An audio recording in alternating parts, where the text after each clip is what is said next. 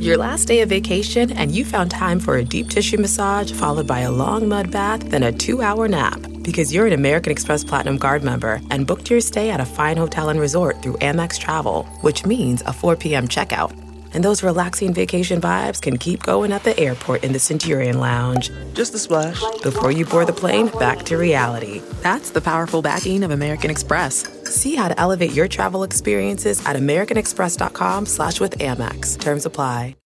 You can live out your MasterChef dreams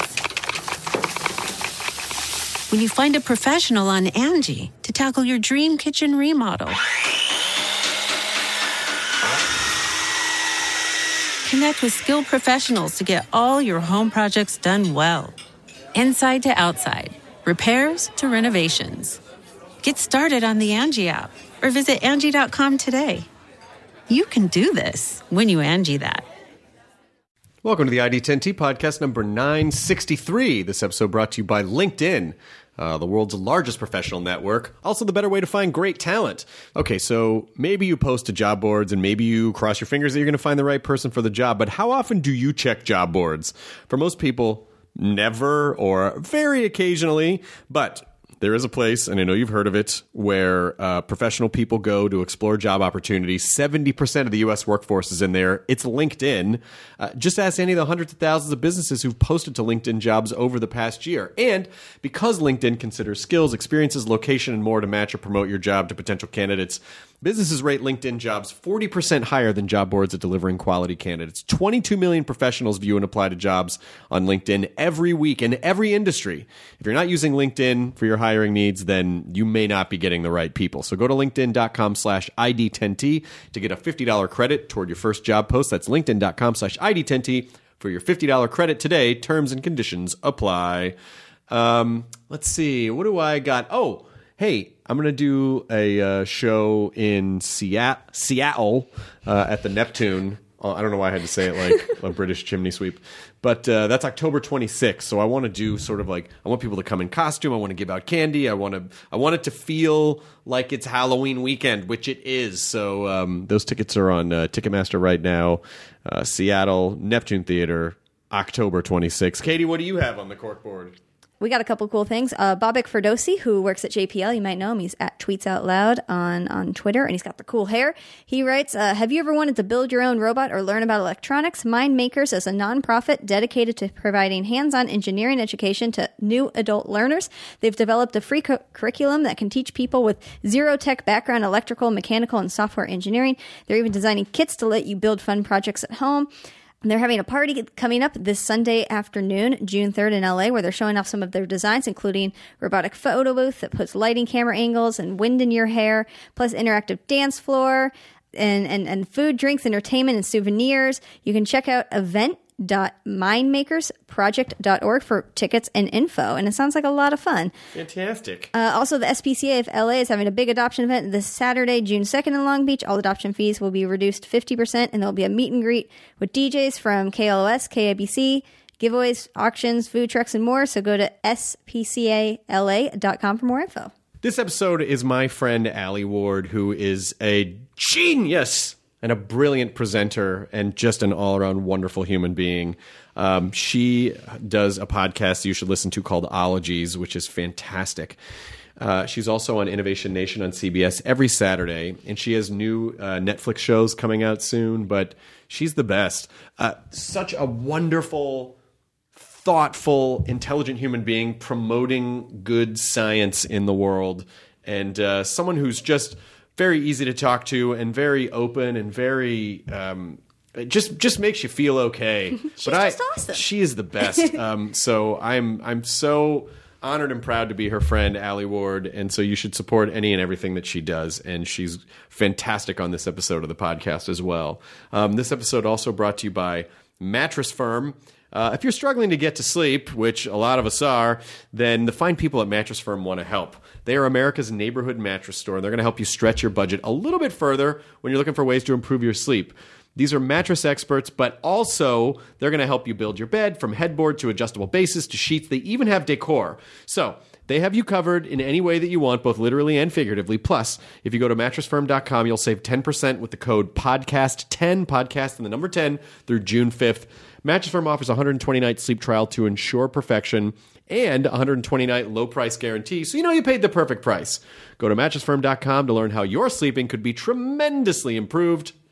Also, Black Tux sponsoring this episode of the ID10T podcast, the easy way for guys to rent suits and tuxedos online. Um, whether you're going in for a stylist selected outfit or building a custom look, the Black Tux has tons of new suits and tuxedos to choose from from any of your big events. You know, it's we're, we're getting into summer now, so I've seen a lot of wedding posts Oh, on yeah. Instagram. There are a lot of people people are getting married. And you can rent a new tux droves. every time you go to a wedding. every look cool time you every go to a wedding They're, they can change up your look. They can make it fun to try out different suits and tuxedos. Even if you have your own suit switching it up to black tux is always a great idea. And then you're not wearing the same thing every single time. Uh, and they have a new fit algorithm where you don't have to awkwardly measure yourself or ask a friend for help. They're going to do it for you Plus, the Black Tux free home trial lets you see the fit and feel the quality of your suit months before whatever your event is.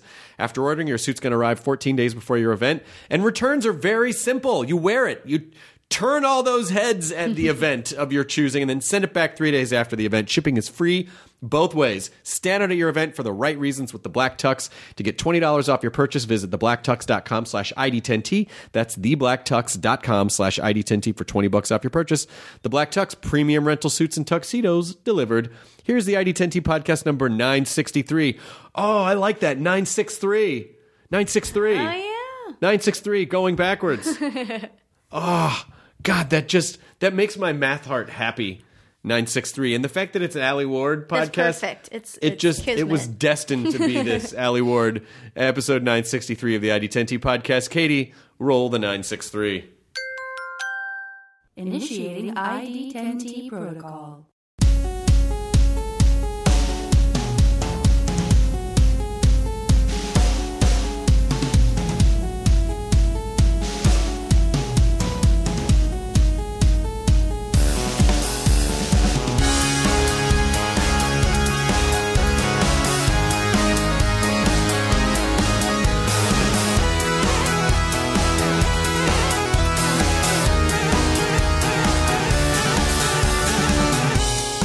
So here's what happened. Almost a year ago, we were up in our bedroom, and I was looking. I should just talk about this in the podcast because it's kind of a fun story. But a year ago, Yeah, that's cool. we were um, we were up in our bedroom, and we were looking down, and I, I just kind of glanced out the window and looked in the pool, and thought I saw something at the bottom of the pool. I'm like, that looks like a thing. And I, s- I s- turned around and I was like, I think there's something in that. And I didn't get that sentence out of my head before Lydia, like, whipped her clothes off, threw a bathing suit on, and was, like, already out the door. By the time I started heading out the door, she was diving into the pool. And when I got down there, sh I have pictures of it. She had this this lizard, this, and you can see it. It's like a pretty good sized lizard. yeah. And she, it's the sweetest thing I've ever seen. She was like trying to massage water out of it, and she had just like she had just pinched its little mouth, and she was trying to blow into it. And I go, "What are you doing?" And she was like, "I'm trying to give it some kind of mouth to mouth." And I go, "Lids, it's not like he was. It looked like he was just." At the bottom of the pool, he's not moving. Right. But she managed to get a little bit of water out of him, and it, he just he was gone. Okay, he didn't cough and He say. did "Oh, not you so cough and was like blah blah blah. Like, great would that be? He was just gone, and so um, you know we we have like museum style taxidermy in the house. A lot of it's old, like vintage, I've noticed. and then the the ones that aren't were never you know like they like these guys were not killed to be taxidermy. They either died naturally or they, you know, were found or whatever it was. How do you know? Do they give you a certificate? Do they sign like sign off? Like well, a lot of these places, unless you're buying vintage, unless you're buying vintage, where you you know, like, well, this is you know, this is really really old. Um, yeah, yeah, they like the places that we would get it from. Say, like they know where it came from. Like it wasn't like, oh, we just shot this thing because fuck him. Um, I feel like old ones though were all like strangled by someone's great uncle. Like They probably were, but I feel like they in that case I go like, well, they would have been dead by now. Like it was, you know, very true. 80, 90, 100 years ago. But so, So- so this guy and uh, so we we didn't save him, but I thought it was such a sweet thing that she was trying to do. So uh, I we I put him in a little bag and um, put him in the freezer, and then sent him to a taxidermist who then I I got this like Saint George skull, uh, this little Saint George and the dragon skull. And uh, and they wrapped him around, Oh. and it took like eight or nine months to get it done. I bet. I wonder if they're if you know how do you know they didn't lose it and it's a different one. Hopefully that didn't happen. I weirdly remember it. You're like, oh, I know this face. I Yeah. know this guy. It's an this guy's my friend. It's an alligator lizard, and I'm impressed that neither one of you just blew it off as like a pool turd. Because like I, at the bottom of a from afar, Yeah. it's just a little brown little guy. Yeah. Yeah, those guys must have been just ha- must have been parched, just kneeling down for a sip. And then and then fell in. I know. And then was just and then just didn't you know just But didn't make it. that's a baller move of Lydia to just straight up magical mermaid it, where she's like, "Watch this. A, I'm going to dive for this thing at the bottom of the pool. B, I'm going to bring it back to life." She maybe." tried. She really Yeah. tried. She tried to bring it back to life, and then ultimately it just he just didn't make it. So now you know he's a permanent permanent fixture in our in our home. He's a beautiful thing. Do you name it or no? You know we don't have a name yet. I wonder what we should. Uh, Do you name any of your taxidermy? Drowny? No. Drowny. No, no, no, no, no. I don't know. I don't know. I don't know. What we Neptune. call Ne- Neptune's a pretty great name. Titan. Ju- Uh, I don't know because she really did. You know, she really did try to save him, and uh, and now, but now we saved him forever. I got a couple of those. I always have a couple dead things in my freezer. You do? Oh yeah, yeah. I, what do you have? Um, right now I have a, a mantis that I tried to revive. Mm-hmm. Clearly, it did not work out. So every time I go to like get some frozen vegetables, I'm reminded that I'm like, oh, sorry, buddy. And I haven't pinned it or anything, but it's just in there. And um, you always have to warn someone who's going for ice, who's come over, like, ooh. Um, by the way, now by the way, I, and me by the way, I know this because for years I had boxes of unpinned insects in my fridge that I bought at the bug fair, which the insect fair, which happens at the Museum of Natural History here in Love Los it. Angeles in May. And I bought them years ago, and it's so much fun because you really go through, and it's it's it's like a produce section. It's it's like a it's like a it's like a street fair. Where you're like, oh, I want you know I want that stick insect, and I want this longhorn beetle, and I want this colossus, be-, and uh, and they pull it out, and you have your little box, and they pin it in for you, and then it's kind of up to you to mount it. And I just Yeah. never did. That's what happens. I feel like a lot of people go in with those intentions. They're like, I'm sick of buying my bugs from like high top shelf retailers. I'm in this enough where I'm going to go in. I'm going to get it straight pinned. It's going to be it's going to be like al fresco Right. commando. They're just going to give me the pin. I got this. And then you yeah you walk around with like essentially like a pizza box full of pinned insects, and you're just like, and there's one million kids, and you're like, please don't bump my lantern. Please don't bump. bug." These are Yeah. very fragile. Well, because it- what you realize is that it, you, you you think it's you, you see pinned insects and you go, well, how hard is this? And then you forget that it's like trying to. It, they're like they're like stiff tissue paper. Yeah. And the leg, you know, like to, so to see to see preserved insects where the legs and the antenna have not fallen off is like that's real artistry behind. Yeah, that. that's a feat. Yeah. I I once lived in a place because I've had a bug collection for years. I remember one of the first things I bought of any value after I moved to LA. It was a huge purchase for me. It was sixty five dollars, Mm-hmm, which back then I think I was living in like a Culver City apartment for like four hundred dollars a month. Yep. Um, sixty-five dollars on something that I couldn't eat was egregious. I was like, if I can't eat this in the apocalypse, I should not be spending money. but it was sixty-five dollars. I saved up, and I was like, whoo! And it's this, uh, it's like four beetles, like a Goliath beetle and a rhinoceros beetle, and I, I bought it. Um, it was like my first bug in my bug collection, and so you know I've gotten a bunch of them as gifts, and you know over the years I'll find something you know under a desk and be like, I'll put it in frame, Mm-hmm. and so now I have this bug collection. But um, I had I lived in this apartment once where the ceiling collapsed, and Oh my um, God. which was like L.A. What are you gonna do? It was a real nightmare. Don't don't. Was there an earthquake, or your ceiling was just like, I'm done? No, it rained for about five minutes, and then in LA, roofs are like, well, that's enough. so it just. What is this? Bah, I quit. I lived in like this, like kind of this like shack in Silver Lake, but it was um the ceiling started to blister, and it just became like this big boil, and I was like, this is this is not going to end well. Oh, no. And I so I stood there with my phone recording it, and I just waited for it to rupture, and it did, and it was spectacular. it was just it was just the muddiest, grossest water. Anyway, so my landlord at the time had disappeared into like rehab or something, and he got these two guys that he met in Narcotics Anonymous to fix the roof. And one of them was so kind. Um, he left me some dead bugs on the doorstep Oh, at one point. And I was like, oh, so I came home to like some moldy dead bugs in a frame. Let me ask you a question. The people who fixed your roof, were they cats?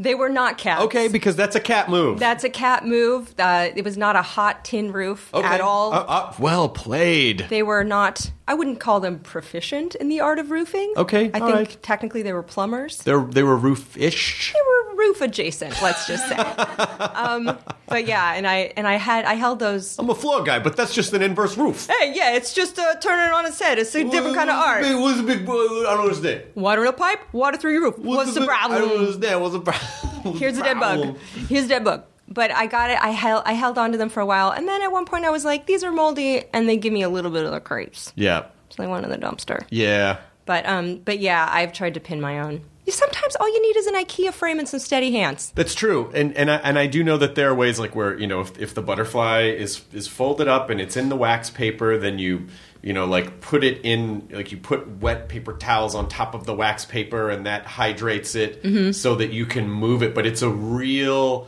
puzzle box to keep that thing you know together when you really start pinning it. Just do me a favor. Mm-hmm. Don't do any other kind of taxidermy. Stop at bugs. Stop at bugs. Stop at bugs. Yeah, I yeah. learned that the hard way. Don't find squirrels and uh, and then just decide like I I want to have this forever. Now we sent this to a professional who we did not say well we're going to just fix this lizard on here ourselves this little alligator lizard. So uh, you, you use a professional. Get a pro. I saw through some antlers once, and I regretted the decision immediately. Oh no! I was like, I was like, I have relatives in Montana, and so they they're just skulls aplenty up there, and they were like, we heard you, city girl, like like a skull, and I was like, I would love to put like a deer skull on my roof. And they're like, we found this in a field, not killed, mm-hmm. sitting in the shed. Do you want it? And I was like, sure. So I put it in my luggage, and then I remember in the airport being like, "Do I have? I should tell someone." Does it? It doesn't say TSA no skulls, does I it? I mean, carry on, carry on. Is Yeah. that a problem? I don't No. know, but it's like flesh still on the skull. So I was like, eh. so I told someone, and they they had to like radio four different supervisors because they're like, we don't know how to handle this. Like they're like, Tina, what do we? We got a skull and a thing. There's a some bitches here with a. And so I got it home to California, and then I was like, I'll just, I guess, ooh, I'll just like saw off the antlers, like question mark. And I had a hacksaw, and so, Oh my gosh! dude, uh, So don't do that. not recommended. What happened? That smells real bad.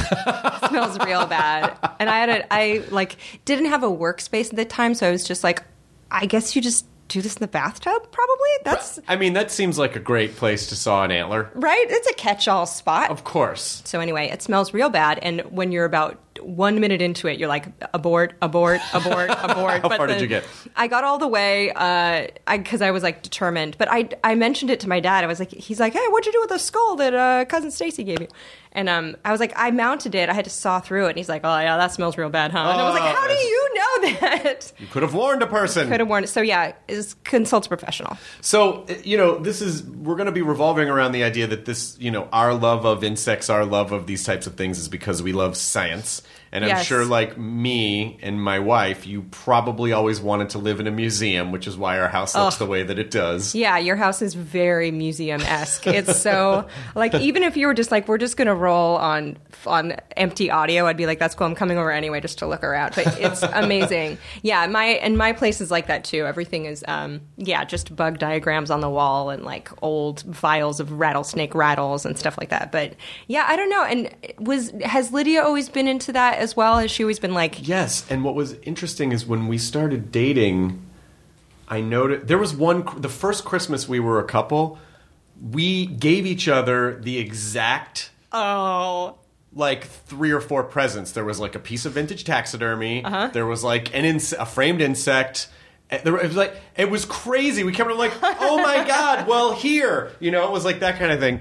And so when we got married, I, you know, someone, you know, people sort of say that hacky thing like, "Oh, did your wife make you give up all your nerd shit?" And I was like, "No, our both of our collections doubled." so that was kind of that was kind of nice. Do you still have a place in the basement where all your action figures are? Though, be honest. Uh, I'll show you the basement. There are the basement is a collection of because that's where we made that the TV room, and it's half Lydia's horror prop collection. Oh my and God, that's half right. My animation cell and Disney collection. so it just like all together, you know, makes a whole. And there's a TARDIS down there. Damn. Yeah, I know. This is a good merger. It's a good. It was a good partnership. we merged the two kingdoms. That's so. I, it's great that you guys got each other. You're like we're so on brand right now. Like you know, like you get it. I get. I think when you when you like a thing, like when you like science, when you like natural history stuff, like people that know you well, like know what to get you. Do you know what I mean? Yes, like, yes. And that's so. It, that you feel so seen. You're like, oh, Well, yeah, and I, and I don't think she had ever dated like a legitimate nerd guy before.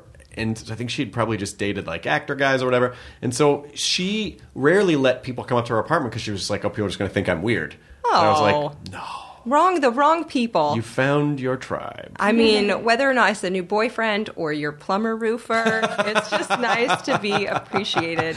I mean, I, I actually loved.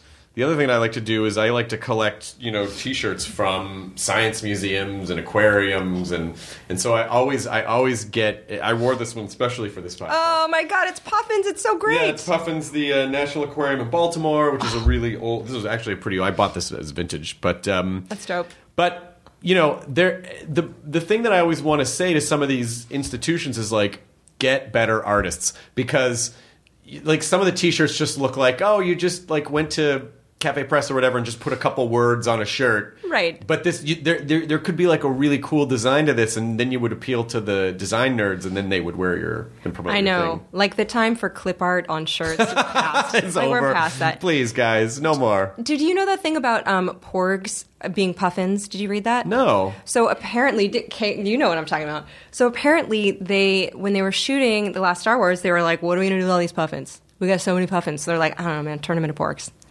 That, so those are actually puffins. A lot of them in the background are just extras, like porgs or uh, puffins that just would not get out of the shot. I They're like to imagine that they're like Andy Serkis puffins who put on like a full green mocap suit and like little ball, like green balls all that map their little heads.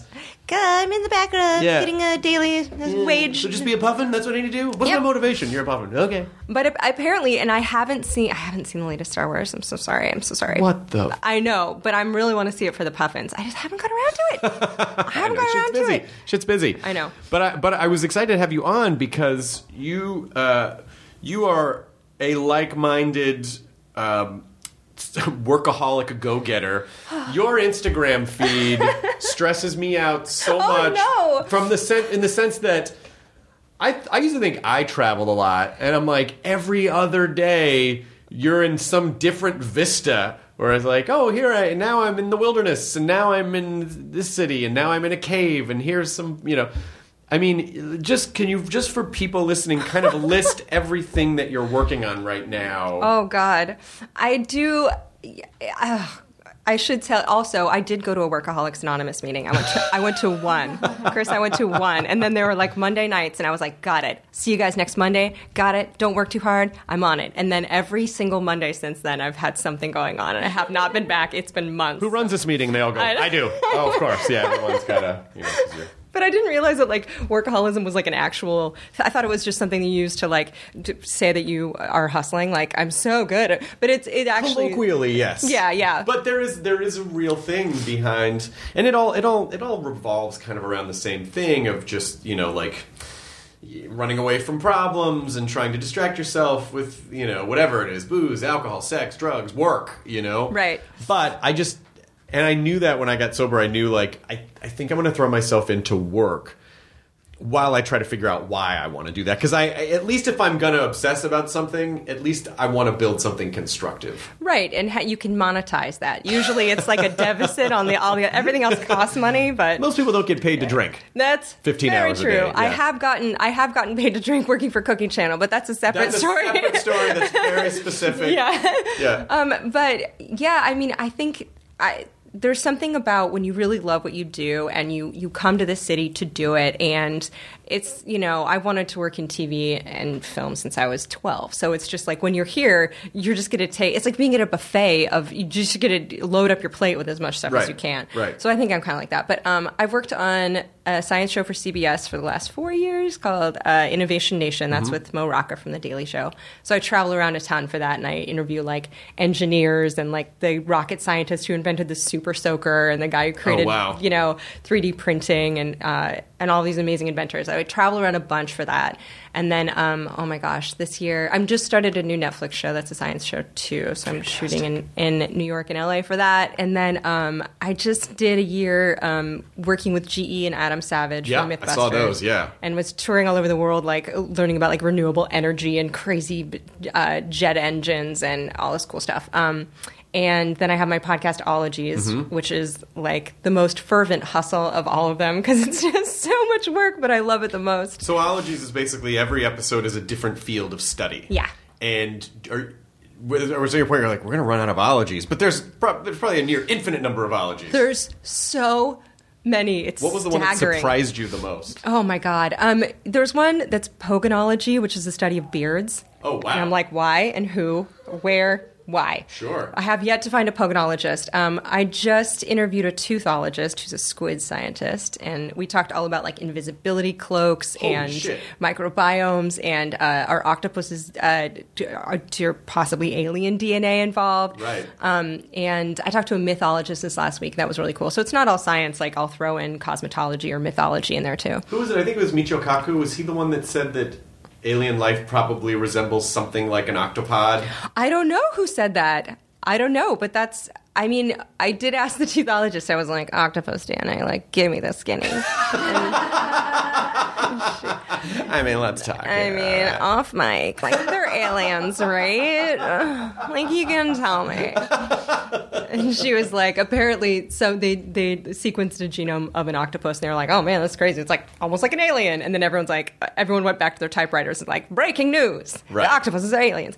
So, um, Did you leave any part of that out? No. No. Just getting the scoop. oh, verbatim. aliens. Well, he just said that there's a lot of different. No, nope, those Nope, are aliens. That's it.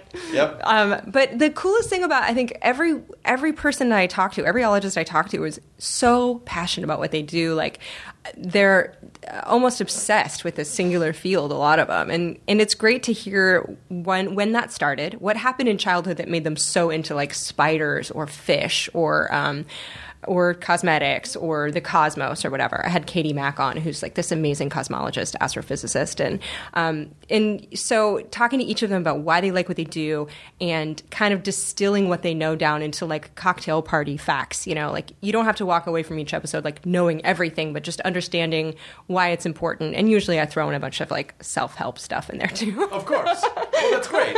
Because, you know, I think that um, interdisciplinary study of, you know, taking bits and pieces of different fields and kind of like, how can I apply this this? I mean, that's just innovative. And if you could do that for yourself, Oh, for then I real. don't see any reason to not to not do that. Yeah, I end up learning something from each of them. Like, uh, you know, I had a thanatologist on who studies death and dying. She's like dual certified. She's into death. Her mission is to change the way people die. She wants people to not be so afraid of death, to live life um, in a way that is more authentic to who they are. Because you know, we talked a lot about like on people's deathbeds, they're they're really they're so regretful of how they weren't themselves their whole life. And so her mission is to have us be less afraid of death, confront it while we're still alive, instead of just like waiting for it to sneak up on us, like getting you know wearing white jeans and getting your period or something, is like a nightmare.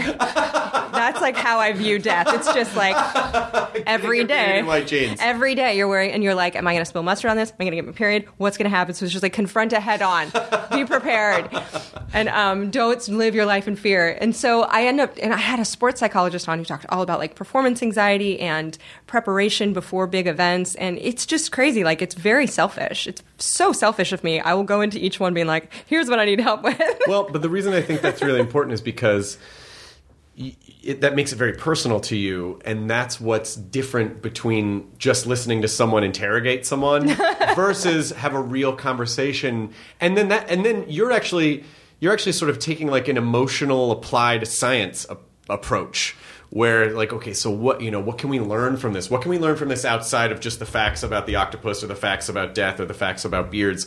Like what can we learn to be better people or to and, and so and so you're you're essentially the vessel for for your listeners for that so i think by all means you have you have to do that because that's what'll keep you curious and interested Right. I think that that's like I I got to be friends with a lot of scientists. I started uh, volunteering at the Natural History Museum a couple years ago because I was just so depressed. I was I had I hit this like nadir personally. Professionally, everything was great. I had a new show on. I was doing press for it. I had like a spread in Cosmo magazine where it's like, look at Alie Ward, what an entertainer at home. Like this is like how does she do it yeah, like look at her tray of melon wedges and whatever. And then in but inside my dad white jeans period no problem I'm ready for it. but in my real life, I was just like, my dad had just been diagnosed with cancer and he's doing well, and just FYI, which is great. Um, Great. And uh, I interviewed a, someone who specializes in his kind of cancer as well, which was very therapeutic. But um, I, you know, I just gone through this really sad breakup that just devastated me, and so I was really like shiny on and happy on Instagram, but just inside I was like just doubled over crying all the time. And so I, I went on a tour of the Natural History Museum, and they're like, "You should volunteer here," and I was like, "Sure." Um, and I ended up just going to orientation. I was like, "Okay, sign me up." So I just started going like one week one morning of the week just because I needed to be somewhere else. I wanted to be somewhere that didn't have to do anything with work.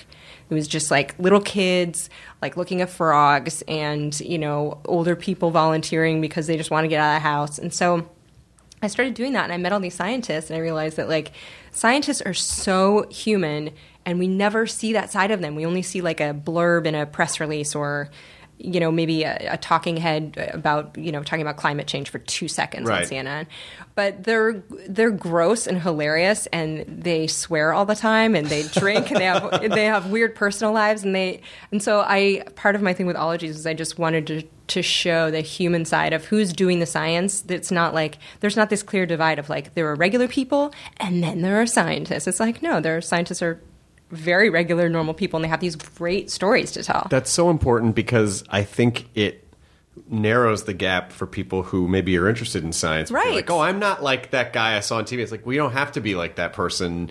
You can be yourself and also, you know, do this. Hundred percent, and I think that the, there's this weird thing about science where people think that it's so binary. It's it's you're wrong or you're right, and scientists are right. And the beautiful thing about science is that it's the the path to knowledge is paved with failures. Mm-hmm. It's like experimentation is failure after failure, and I think that once you realize that, science becomes much more approachable, and curiosity becomes more important than knowledge. I think that's the thing that I really have loved doing about ologies is that it's curiosity that gets shit done, not knowing stuff. Because you're not going to know anything unless you're curious. And so you end up getting to apply that to all these things in your life. Like maybe, um, you know, I don't have the knowledge of what mattress to buy, but the fact that I care is fine. you know what I mean? Like, so I think just, uh, being curious and asking people questions and not being ashamed of not knowing things is is how you live like this better life. And so I've found that you know episode after episode I've gotten a, you know a little bit better at that. But I'm always just I'm always really inspired by by people who tell me about their failures on the way to to learning great things. Yeah, because uh, you know there, there's such a stigma to failure. Yeah. and I mean, or even how we perceive or define failure. But ultimately, if you didn't have failures, you would not learn, nor would you appreciate when things went right. Right. you know, you wouldn't. You know, for every like bad thing that's happened, or for every bad relationship, you wouldn't appreciate the good ones. If you didn't have the bad ones, you wouldn't understand. It's like you kind of, you kind of need that polarity to really appreciate the full scope of everything. So yeah, and, and we're so there's so much stigma of like, oh, I failed. This wasn't. I know. No, but that's you're learning. You're learning. You don't fail unless you give up. I mean, and even then, you know, maybe it's just like time to try something else. I- Yeah. I, don't know, but but the idea of like failure is, it's not anything. It's just okay. Pick up. How do how do we how do we learn from this? Yeah, I used to be super ashamed of it. I used to be very like, oh man, if I didn't nail something on the first try, I was like, oh, I guess I'm not meant to be here. Like, I used to be very self defeating. Ooh, what's that? I think Is that an auto harp? those are wind chimes. It's not an auto harp. That's really funny. I'm glad that was the first thing you thought of. An auto harp. The, the, the, the auto harp, for people who don't remember, is the instrument that everyone was able to strum in grade school because Mm-hmm. it's you can push the oh this is an A and this is a C and this Yeah. is a D. Easy peasy. Bling, bling. Is that a g g ghost? No, it's not a go go go ghost. Although my wife is fairly convinced. No, she's 100 percent convinced the house has a ghost. Uh, bury the lead. Uh, what? I don't know. She says she was. She's like, look, I'm. I. There have been times where I heard a voice and I heard footsteps and a door closed, and I was mad at you because you didn't come say hi to me when you got home, and I looked outside and your car wasn't there and it wasn't you, and no one was in the house. And I'm like, yeah, I don't. I don't. I don't buy it. We. We. I, I tease her about this all the time. so you don't believe in ghosts? N- No. She's like agnostic to a believer. She yes. Okay. My feeling is, you know, first of all, it just, I just, the, I would love. I would think it would be amazing. Okay. It would be great, but I, if someone could, even if it was just like. Well, there's the, this is where the parallel universes are just sort of folding onto it, and then I'd be Right. like, okay, I can see way into that. But I honestly feel like with as much surveillance as everyone has all the time in their pockets, cameras fucking everywhere, that, you know, still in the Discovery Channel, it's like, these are spirit orbs. Like, that's fucking dust reflecting light in a photograph, you know? Like, I know. There would be. That so, people are looking actively, like someone would get it somewhere on a phone or something. I agree with you. I, but I feel a butt coming. No, no, no. I agree with you, but sometimes I like to I like to think that there's something about like some unknown dark matter. Like when I interviewed a cosmologist, we talked about dark matter, which I I still don't fully understand, but like dark matter, dark energy that like makes it so that if you it just that maybe if you wanted to have ESP or like tell your friend like across town like bring me an orange Fanta Right. and they would just show up with one and you could blame it on dark matter. I mean, listen. Wouldn't that be great? I'm willing to accept that we're all made up of molecules which have electrons. There's an electromagnetic field that surrounds the Earth. So if we. It it feels like the Wi Fi is there, right. but it just doesn't transmit out of our fucking skulls that get in the way. And that's not to say cut your skull open and, you know, do a drop top, but I really think that it just there was some way it like someone would ha- it'd be like a, there'd be definitive something with as much surveillance as there is in the world. I feel you, but I do think it's fun It is fun to Yeah, think there- of like there's an no old question. colonial man walking around, just farting around in your house. Oh my god, my friend April Richardson, who opens for me a lot on the road, she is petrified of ghosts, and I always like to do the thing where I go, and now I just immediately get the look when I go, okay, what would you do? And she's like, fuck, here we go. If you woke up and in the, at the and in the corner of the room you shine your light and there was just it was just like the back of an old woman but she's facing the corner and she was like shut the fuck up and I'm like okay what if it was like a Confederate ghost don't even say it Civil War ghost or what I put you know so I do like to I do like to to play that game um, sometimes. I sometimes will hear ghost stories and my eyes will well up, and I don't even. I'm not even. I'm just like, just stop it. Why are they doing that? Now, I will say I, ha- I have had ghost story exchanges with people where, yes, my eyes well up too. I'm like, oh my god. Those feelings, I hate feeling them. But I do. I do wonder though why we don't see more modern ghosts. Why we don't see like a ghost from the '80s with just a lot of hair gel. You know, I, I had a bit about that exact thing in my first stand up special because you only ever, it's like, and part of the, like, the bit was like, is the, is the bureaucracy of the ghosting process, like, is there just so much red tape that it takes about 80 or 100 years to, like, finally, you know, it's sort of like in Beetlejuice where they have all the numbers. you know? Right. Like, does it take that long? It takes that so in long. 100 years, are they're going to, yeah, are they're going to be like, you know, uh, Pantera go- ghosts or like you know, like chain wallet ghosts or whatever. I, I don't know. Soul Patch Ghost. Yeah, so Dark Knight of the Soul Patch. the Spin Doctors, Oh, go- oh God. two princes, Zoot suits. riot. I don't think I've ever seen one. I I don't think I've ever seen one. But what's the most scared you've ever been in your life? For real, like legit scared. Like like paranormally. No, scared? just in general, like the most scared, the most you've needed a space diaper. Um, I mean, boy, I don't. You know, as someone who's anxious a lot of the time, boy, that's a tough. That's a tough one. I can't remember like any one moment. I mean, I used to be utterly terrified of flying. Got over it. I did, yeah. Yeah. Because I just figured, I just knew I had to. Because I'm like, I can't be a comedian and two, like, I'm gonna have to just figure this out. Right. Um, And it's also it's such a hackneyed one to be afraid of. I mean, come on, you're in that you're a couple miles in the sky. What can go wrong? I mean, it's fine. well, that's why that's why I think like people aren't. I think most people when they say they're if they say they're afraid of dying, I think what they're actually afraid of is dread. They're afraid of dread because they because there's much more dread associated with a plane crash as opposed to just dropping dead of a heart attack when heart disease kills infinitely more people So than plane many. crashes.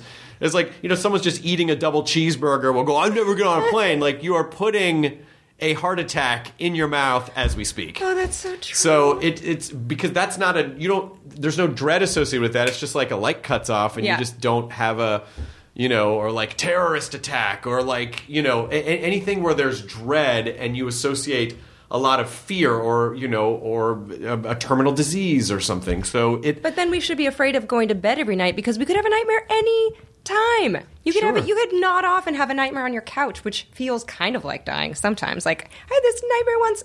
Drove right off a cliff in the middle of the night. You know those mountains when you come down from Big Bear. Oh, yeah. And you over anyway. I had it. It just sailed right off. And as I was sailing off, I was like, "Oh man, I knew it.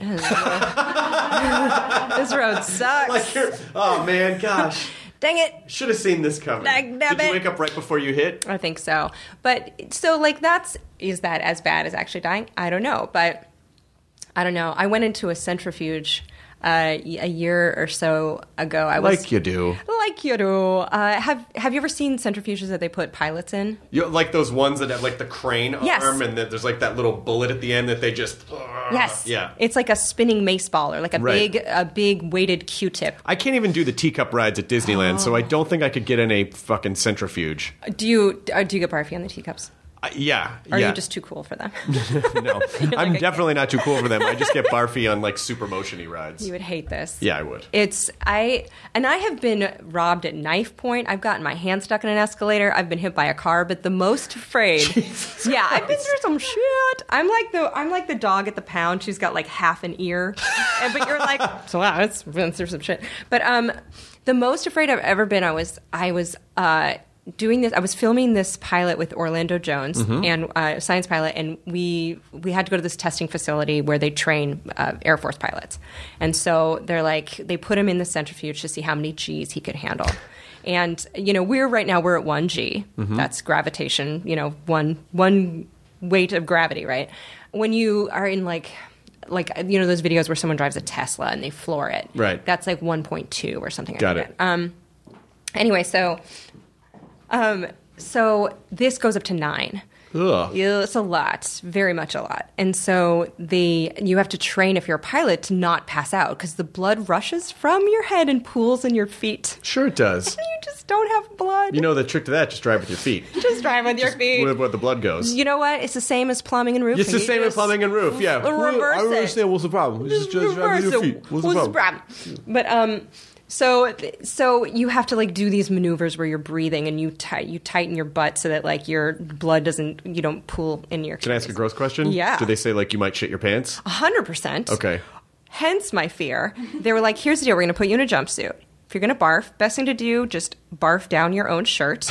Because you're in a capsule, you're in this tiny. It's like the size of a cockpit. So if that thing gets, it's just not a good. You don't want to get have a full puke. Hell no. Right. Um, and also, they're like, it, it could come out any end. We Sure. really okay. So g- there's a GoPro in there. Bye. Oh no. And I was like, this is a nightmare. Focus on this is a nightmare. I haven't been on like a full. I think Space Mountain. We went on Space Mountain for your birthday. That's right. I think that's the last time I went on a roller coaster. Oh. So I'm like, okay. Anyway, it was horrifying. I did not barf, but they told me they'd only go up to two G's, and I got out and they're like, we took you up to almost six. And I was like, but you just lose vision, uh, in half of your half of your eyesight goes, and it feels like you know when you go over a really big roller coaster, that one drop Yeah. feels like that, but sustained for like a full minute. Oh my gosh. It's nuts. And then the videos of you, you're you look like 15 years older because all of your skin is just Flapping like, yeah, back. it's so gross. How many G's did Orlando do? He took nine. What? Yeah, he took nine. G monster. Oh my god. I know. That's impressive. But if you ever want to, if you ever really want to go down like a YouTube hole, there are videos where you can just type in G-LOC, which is G loss of consciousness, and you can just see these like very brave air women and men just losing it and just flopping around like a muppet. yeah, no, I don't think I would do well with that because number one, uh, I have a little bit of claustrophobia. You'd hate this. I would not. You'd hate this. if someone said, "Do you want to go into space?" I think I would go, "Mm, "No, I'm good." I think I'm good too. Yeah, I just don't know. I think I would feel super trapped. Like I need to not be here right now, and but of course there, you are there. And I know. you can't not be there when you're there. So I just don't feel like I would do too well with that. Yeah, I, I, you know, I know people are like, oh man, they need people from Mars, sign me up, and I can't imagine any. Just go to Nevada. You know what I mean? Like, just get a tiny house Same in Nevada. diff. I mean, We'll send the octopods into space, where they're from. I know, which is from whence they came. They'll be like, Confirmed. finally. Have you ever thought about having a paranormal uh, expert on your podcast? You know, I wanted like there's cryptozoology, which Of is course, yeah. I was thinking I could have a Bigfoot expert on and just be like, "Excuse me, what is your deal?" Yeah. Um, if there's a paranormal one, I would totally be down for that. Like a parapsychologist. Sure, a parapsychologist could work. Mm-hmm. Um, yeah, there's a ton. There's a ton of like fringe ones that I I like to like throw in little like. I just I do believe that our brains because it there's so much complexity with understanding and parsing the information in the world that our I you know our brains do fill in gaps and write stories in places where there's just a little bit of a you know just like Superman holding the train track uh-huh. so the train can go by it's like we're just ga- gapping things and I think you know you you're, the brain is very powerful I mean it, it's eh, the whole world is just based on your perception of it I know. so how how would your brain not be able to fuck with that sometimes? I know, I know, and it's funny too. As someone who has anxiety, because I, I have anxiety too. I think a lot of people who who work a lot and who are passionate about what they do. I think a lot of people do have anxiety. Sure. but um, it is funny because it's like when when do you trust your brain and when do you not? When are Right. you like you're freaking out for no reason? Yeah. Um, and I don't know. It's interesting. It's uh, I question my own brain plenty. I think. I think I do that. I've gotten better at it. Like you know, I only have been drinking caffeine for the last handful of months. Oh, really? How's it going? Well, it's fine. I mean, I was never really able. I can't really drink coffee, but I can have like you know, I have like an almond milk latte. Okay. Um, That's and that's about as much. You know, I can have like maybe two of those in a day, but spread out over a long period of time. And I was driving here to do the podcast, I had had a couple sips of one, and I had that kind of thing where my ears like clogged. Like sometimes if you, you get a caffeine rush, Mm-hmm. and you know, a handful of years ago, I would have flipped out and be like, "I'm having a stroke. I need to go to a hospital. I'm dying. This is terrible."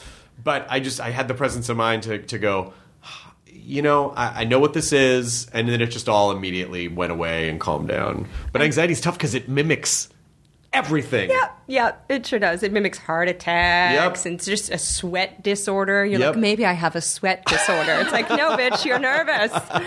Um, it happens to me all the time. Um, I used to do. I used Sweat to. Disorder is my hip hop album, by the way. I just want to make sure you guys know about that. Uh, I love your jam called "Oh No, What Now." Yeah, what It's now? One of my favorites. Oh, but this time it's real. How do I get out of here? really, really great track. I do this thing where uh, when people used to ask me loaded questions that I that I was on the spot, my I would get a sweat mustache, and it would just be like the it would be my tell. It'd be like you knew and I didn't want to answer something because I would just just a fl- it would just sprout a spontaneous just beads of sweat in only the mustache area, and I'd be like I'm uncomfortable. But I mean. I don't know. I the other thing that happens. I don't know if this I don't know. I don't think I've ever asked anyone this, but uh, and maybe we can get a consensus. But if you are about to tell someone something that you're nervous about saying, Right. if it's like a really heated moment, I feel like I this has happened in like relationships when we're in a moment where we're either going to break up or not, and it's we have to like say what's you know where you're at. My ears will buzz they'll do this weird buzzing thing and they'll just it'll it'll feel like I have like a bumblebee in each ear and I'm like get out of there. But it and I don't know if it's like an anxiety like a blood flow thing. Yeah, it sounds like a little bit of stress-induced tinnitus. I don't know. So, like, I, you know, I my ears are a lot better now, but I went to a concert in September and I had my ears rang for weeks, and I just thought that might have been when I was the most scared because I thought my hearing was just ruined forever. Oh, no And the doctor said, "Well, don't drink caffeine," which of course I ignored. Sure. Uh, he said that makes it worse because of you know like the adrenaline, the blood flow, and it. So the answer is, if you're stressed, you would have the same adrenaline rush that it probably is just creating that you know that um, kind of momentary incident based tinnitus. right I wonder if it's ever happened to anyone else. I know it's, I'm sure it has. It's had been happening to me like since I was 12. I remember like telling, having to ask my mom questions about vaginas or something, and being like, "Oh boy, this is," and be like, "How does how do things work?" What's this? Uh, what's, the, what's deal with that thing? Uh, give me the lowdown. I like just it, those moments. But I don't know. I mean, I think I think that the great the greatest thing about it is learning to just call it out. And as soon as you call out the stress or anxiety, like I'm anxious, I see what you're doing, like Yeah. it tends to kind of go away. Which Yeah, yeah, yeah. Because at least you know, sort of recognizing that that's a thing that happens is also very Sure. helpful. Just going, oh, this is a thing I do. That does that that help that helps a lot too. and so everyone else has it too. That's the other thing. Is that I love how you can just bumble through life and you're like, man, everyone's really got it together except for just me. Right. No, like, not the no. case at all. no one has it together at all. and anyone I think who tells you they have it together is is either not very smart or bright or or a douche uh, or lying. You know, so it, it is. Yeah, everyone kind of feels like that. Just a part of humanity. I think is just a certain amount of disarray and chaos. I mean, you're we're constantly just trying to organize the chaos. You know, just always trying to organize the chaos. I know. We're always just one Instagram quote away from figuring life out. Just one we're gonna do it. one inspirational account away, just same amount of hours in a day as Beyonce. Boom, my life is fixed. Done. Done. That's all I needed. She doesn't have any more resources than I do. Yeah, No. she's probably fine, 100% Right. fine. She doesn't She's stress about nervous. anything. I do wonder, though. I've wanted to ask you about your time management skills. Sure. Because, I mean, you're very well known for constantly working on one million things. Mm-hmm. Like, anytime anything's announced in deadline, it's like, of course, Chris Hardwick has another project. Ah, well, I don't know. like, how do you. Do you, what's your? Do you have a bullet journal? Do you have a? What's your scheduling situation? I don't have a bullet journal, but I did, you know, time management is something I studied when I first got sober because I'm like, well, if I'm going to try to do stuff, I really need to understand, you know, because I also think it's important to, I think most people sort of feel like they're just dragged through life by like a fishing line and they Yeah. don't really have choices. And I think you do have more choices than you realize. Um, obviously, there are things that happen that people can't control, but you know you can choose how you react to things, and you can you can make a, a percentage of healthier choices within a day. You can make a percentage of. I'm not saying 100%. Sure. You know, I don't want to hear like the, oh, it's really easy. No, no, no, no. There is a percentage of things that you can do so you don't just necessarily feel dragged around by life. And one of those things, I think, is understanding, uh, you know, I realize you can't really manipulate how you use time until you understand how you use your time.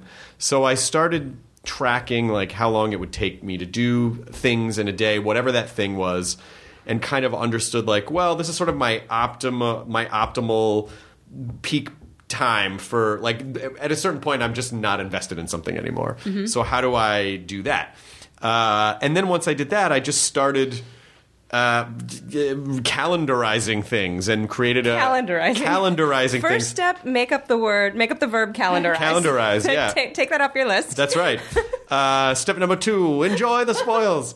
And then, uh, and so I, I created a color coded system, a calendar system. So it was like, you know, blue is personal, and green is work, and um, you know, purple is stand up, and this is travel, and th- so that I could then I started to see like modular chunks of time on my calendar. I brought them into the physical world.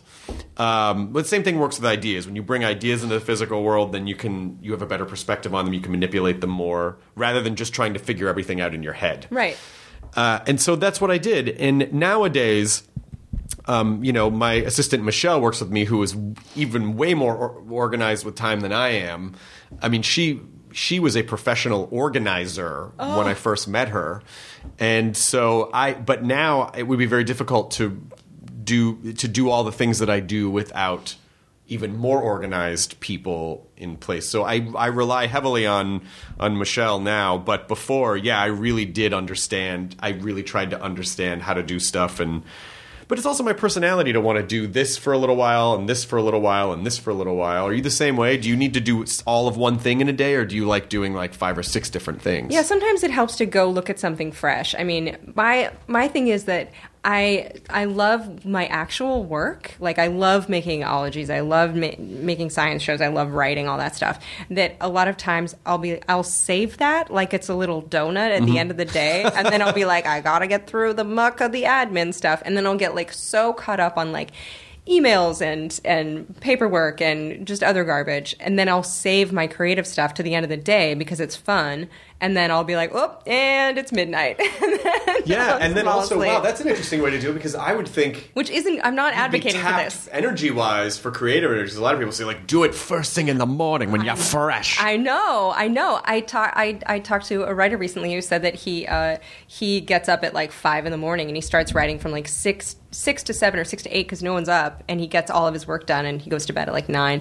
But um, but yeah, I think I have this like like I still feel a little bit guilty about doing stuff that's creative and fun because for so so long of your life when you're working up to to it, you know, that's the kind of stuff you do after you're done with your other job. Right. And then when you're if you're lucky enough where this becomes your primary job, you're like, oh shoot, I got to move things around a lot because you're used to just doing admin stuff. Right.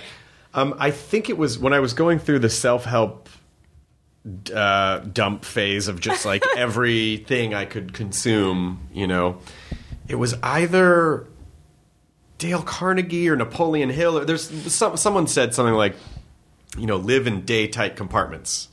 Don't worry about yesterday. Don't worry about tomorrow. And so Oh. that's another thing with time. I mean, that is also like a AA, like one day at a time kind of thing. But um, it's almost like there's truth to it, you know.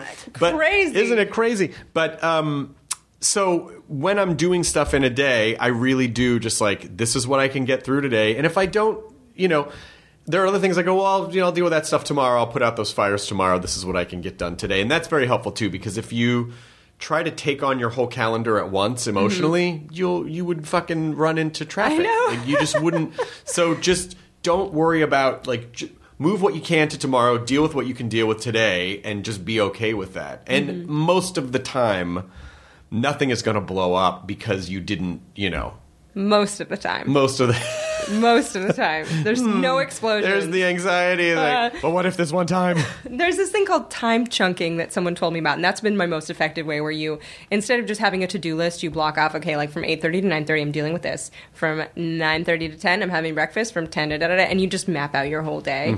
And so, uh, so you only can do the thing that you said you would do in that amount of time. So you're not worrying about what you're going to do at 2 p.m. because it's 9 Right, a.m. and you're right. doing the thing. So that when I when I'm like really on my jam, I'm unstoppable when I do that. Is that in your calendar? Do you have that in your calendar? I have it in my calendar. Yeah, I, I don't do it enough, but sometimes I'll start the day and I'll be like, I don't have time to time block. Here, I wonder. I wonder. I'm kind of curious to see your calendar.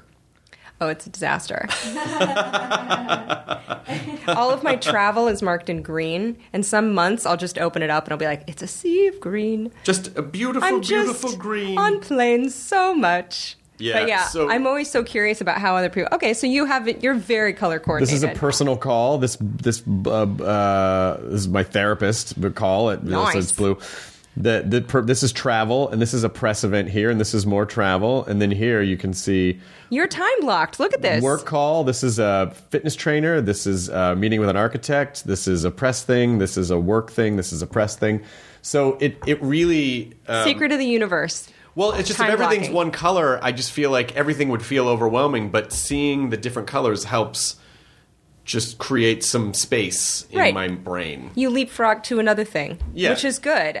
I do think I wish that these were things that we learned when we were in school. Like taxes would be no one taught me about taxes in school. Oh my god, anything practical. Practical would be great. Yeah. You know what? I need um yeah, I need information on that transition from okay, great, you you're in a creative job. Congratulations, you made a career out of it. Double finger guns, good for you. and then, but then there's this thing no one tells you where it's like now you're a CEO and you have to file payroll taxes for yourself, and Right. you're like, what? Huh? I got out of that. I got out of that racket so I could do creative stuff. And they're Yeah. like, oh yeah, no, you have to deal with the franchise tax board, and you're like, Well, that's the challenge of that's the challenge of more responsibility and scaling up and and you know and trying to figure out like what's important to and then and, not and trying not to forget what's important so that you can stay excited and, and passionate about things. I know. I I do love. It's so funny. I was I was talking to someone recently about like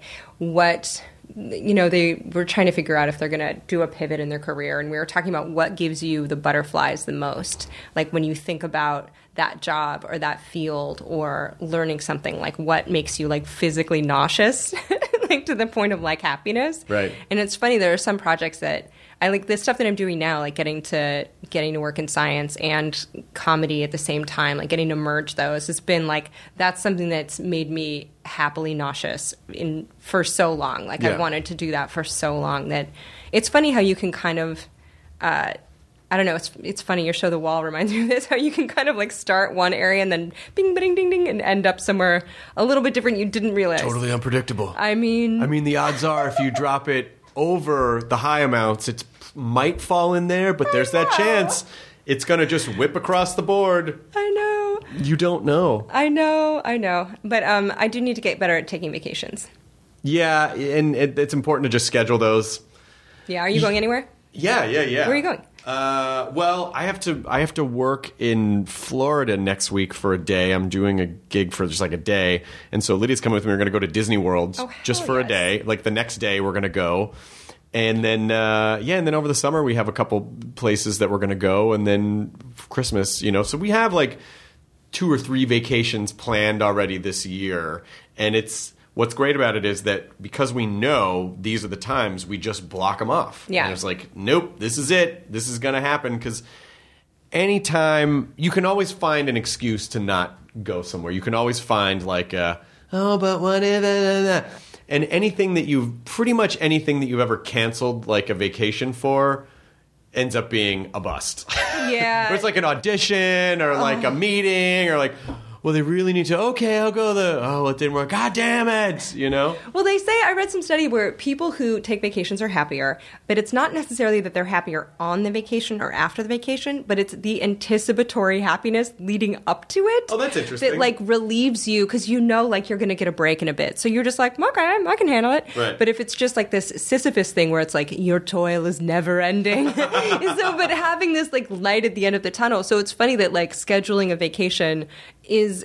eh, Will help you before the vacation, Right. Just that, isn't that isn't that kind of cool? just knowing that you you know because we when i did at midnight we used to have these stretches where it's particularly in the fall where we'd have like 16 straight weeks or something crazy and that usually meant that i would have with everything else that was going on maybe two days off a month or one day off a month and the only way that I was really able to do it was again just focusing on each day to don't worry about all that. And as it would get closer, I'd go, okay, if I can just put off, you know, of course, then when you actually do get the break, then three days of it, four days of it are the horrible cold that you get Oh, from yeah, the of momentum of your body slamming to a, a screeching halt. Of course. But uh, but you know, I because I worry about our mutual friend Matt Mira, who is Oh, yeah. running himself ragged, and I'm like Matt. And with you know Kevin Smith just having a heart attack, I, I texted. Matt and I was like, I know. "I'm gonna ask you to stop smoking and please take care of yourself and please make good choice." You know, because it, it's just a reminder that you know I know. I texted him today too. I was like, um, uh, checking in on uh, your sleeping hours. And He was like 2 a.m. to 7 a.m. I was like, let me just put all caps on here real quick. the fuck, that's not enough. I know. He's. I know. I do worry about him, and it's funny because you know I remember he went through a period a year, couple years ago where he was like, oh man, I'm not working enough. Not Oh, I working enough." remember. Yeah, he was not working enough, and now I told him to enjoy that because I said someday you're going to be too busy doing, and you're going to wish you had time. I know, and it it does them no good when you're like, I know, but aren't you glad that you're not unemployed? Like that doesn't relax him at all. But um, Well, the point is, and I say this because I'm exactly the same way. N- no state of being relaxes Matt Mira, Yeah. and and I, I'm similar in the same way because you all. It's always like, oh, if you're not working, it's stressful. If you're working, it's stressful. If I you, know. you know, if you have this, it's stressful. If you don't have that, it's stre- you know, and it, it- basically, it's all again. It's just recognizing the function of like, oh, I think I'm just this way. Period. Doesn't matter what the situation is. This is just how my brain filters through the world. Just do it one day at a time. And it's always it's you know I've known Jonah since he was very underemployed as well. Right. I, have known Jonah since like he used to work at Amoeba and he used to be like that long? Oh, I've known him since his Amoeba days. I used to bring him chocolate milk. I'd like, Jonah. Yep, Amoeba Jonah. I remember he took a he took a break once and drank a double vodka and Red Bull on his break and went back to work. And I was like, Jonah Ray, this is not a good idea. Um, but yeah, and and so it's whenever I see friends who I know have like gone through a little bit of like underworking. I there, I always have such a dual. I'm like I'm so happy for you. I'm also very worried for you Sure. relax. But yeah, it's kind of like, you know, in this business, if you're working, chances are you're really in love with what you're doing. Right. You know what I mean? Like, people drop everything to move to LA and, and to hope that they can, you know, have a shot. So yeah, it's, it's really hard to, to pull back. But it's also important to remember, like, at what cost? Yes. You can try to do all these things, but at what cost? I mean, I, I you know, people always say to me, like, do you ever say no to anything? I'm like, yeah, I say no to lots of stuff. You just don't hear about it. You only see the stuff I say yes to. But I turn down, and I've, I've gotten the habit of turning down way more stuff than I take because I just go, you know what? I don't want to be gone every weekend. I want to hang out with my wife. I don't want to be stressed. I don't need to do that. I don't care if I'm being if there's money. It's not the money at a certain point. It's like that's not worth it anymore. To it, like the cost, the emotional cost of that is not, and it's a very luxury luxury position to be in. But I, um, but it is important to remember that you know you don't always have to grind yourself into a fine powder. You Right. Know? You can. it's also, You're no good to any anything that way. You're really not, and you're very grumpy. And then also, if you've ever had to go to the doctor for even a thing, whatever the copay is or whatever the deductible is, it's almost not worth it. Like Right. stress can cause so many very expensive health problems. You might as well just use that money on a vacation for God's sakes. That's your Go medicine. Take some time for yourself. Yes, go to an island. It's less expensive than getting an X-ray. But I also enjoy, you know, one of the things that I think is so wonderful about you is that because you're a comedy person and because you're so smart and because you figured out how to be a science communicator, which is so very necessary you know because uh, there's so many wonderful science people in the world and but not everyone has that gift of being a communicator as well and sometimes you know, people can be like, well, it's very simple. You just this, this, this, and this is the formula, and this is why. And, you know, there's kind of an engineering mentality of like, I, well, I don't understand why you don't understand. You know, but people who can really put things into vernacular and express it, and, you know, you have a very, very important job, which is inspiring people to be interested in science who wouldn't may, who maybe are like do like science or who wouldn't have been otherwise and that is very very valuable right now Well, thank you. I, I, it's funny. I get reviews on iTunes, and every once in a while, there's one that's like, "Oh man, I didn't think I'd care about uh, any of these topics, but I do." And Yeah. I was like, "Great! That's like the best thing I hear." Yeah. because uh, I think it's just uh, we gossip about so much in life. Like we all like know everything the minutia of like Kylie's like pregnancy announcement like we know all of these things but um but there's so much other Kylieology? stuff uh yes Kylieology Kar- Kardashian Gender- genderism. we did talk about that a little bit in mythology about the demi about celebrities being demigods and why we need to why it's therapeutic for us to put someone up and then tear them down because it's tearing down parts of ourselves. So it's it's actually interesting. Oh, wow. Yeah, the way that we the way that we uh, look at celebrities is a lot like how we used Greek and, and Roman gods. So we talked about that in mythology, which is fascinating. But we need that. We need to we need to um, punish someone for our own sins. God, Crazy. you just melted my brain. Yeah, it's some crazy shit that I- it's every episode there's like something like that. But um, but yeah, I think that we learn we learn all these details that maybe wouldn't help us. But I just think that if you can end up gossiping about an octopus brain, or if you can, um, you know, gossip about primate um, social structures or placenta or volcanoes, like. There's a lot of stuff in there to be mined that is can be really Volcanoes, interesting. earth periods. For example, Hey, if you're a mountain, if you're a mountain and you're wearing white jeans, Earthquakes, tiny tremors, just cramps. They're just cramps. What are you gonna do? What are you gonna do?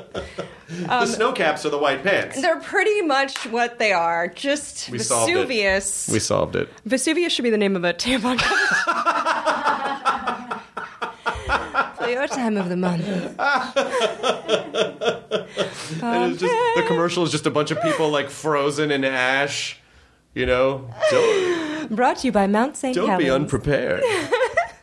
we do. Talk, I talked that that volcanologist is running for Congress, so we talked all about politics and stuff like that. But yeah, I just think that there's so much to get enthusiastic about, and just to. I love being an ambassador between super hardcore science people and just the laymen because you realize, like, I love opening a door to be like, no, it's okay, we all belong here. Like, my whole thing about science is like, there's science in this tabletop, there's science in ice cream, there's science in your glasses, there's science in my voice, there's science in in everything, in the fibers that make up the you know the chair's upholstery, everything in these microphones. There's science everywhere. Every single person, just by being a living, living, breathing person, deals with science every single day just by eating.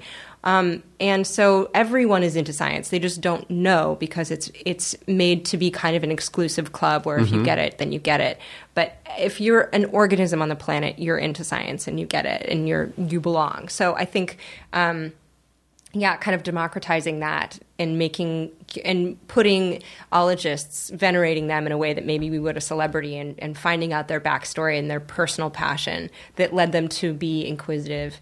That that to me is is really fun to put a spotlight on them instead of maybe having a spotlight on the, the same actors we always hear from and you know the same uh, awards nominees we always hear about you know a lot of us know so much about the personal lives of a few select celebrities but let, like let's hear about this person who studies frogs and like this the most scared they've ever been and like how they you know their husband you know is also a frog collector like all that stuff is interesting Right.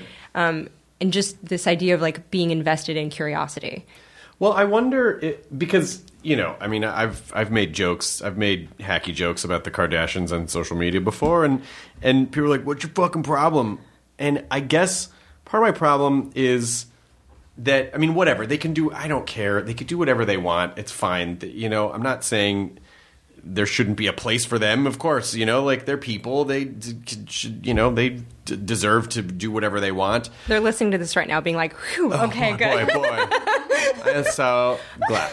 hardwick's like got our back I, I think I think the thing that it just that, that kind of pokes at me is that you know what example does that set for i mean on the one hand you might go well it sets the example that they you know that they made a, an, an empire out of i mean whatever it is that they do but i also feel like what it teaches people is it's kind of vapid fame and attention at any cost. Whatever you have to do to get famous, whatever you have to do to get attention. And I just think that sets a bad example. You know, if you're 17 years old and you're getting plastic surgery, like you, you, your body has not fully formed yet. And I think it just, it just, I don't know. I mean, maybe, maybe I'm not seeing it the right way, and maybe it's about, oh, then let's be about being empowered and. But I also just kind of feel like it's basically says like, attention at any cost. Don't accept who you are you know you have to fit this mold in order to be popular it, it really just feels like the popularity contest and that's the message it's sending to kids and so that's why i think it's so important when people like yourself try to get people excited about frogs or volcanology or whatever it is because you know some people want the kardashian stuff but some people maybe might discover that they need that stuff that you're talking about. Yeah, I think it's just. I think humans. I think we're so. I think we are so curious, and we have such. We're like little hamsters. Like hamsters want to be on a wheel, right? Hamsters like stab me over the wheel, dude. I'm all about it. And they hop on that thing. They're like, don't make me get off. And I think our brains are like that, where we want stuff. We want to think about stuff. We want to process stuff. We want to remember stuff. We want to learn from stuff. Distracted from stuff. Right. And I think that we want that. And what happens is I think that we end up just consuming whatever's put in front of us the most. You know what I mean? It's like you're really hungry and you walk in and you eat up all the gross appetizers and then someone's like, oh, by the way, we had salmon. You're like, God damn it. So I think that it's just what we're fed the most is what we process. And so I think that it's kind of a shame that. Um, that the first line of of defense, kind of like the front lines of the of media, is a lot of kind of fluffy stuff that doesn't have a lot of consequence. But don't you think that we're, we're the we're, we're we'll eat whatever we're fed, but don't you feel like they'll feed us whatever we're eating more of?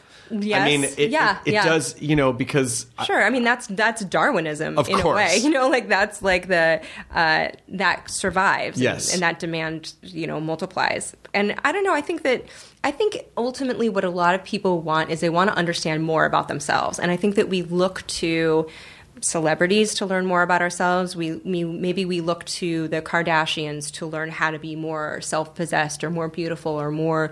Um, uh, having a tighter grip on our own sexuality. Maybe we, we look to them for that. And I think that unfortunately, like that's such a narrow source where there are so many other ways we could get that information, but we're just trying to get it all through very, very like pop culture stuff. well, and and now we've all been conditioned to think like.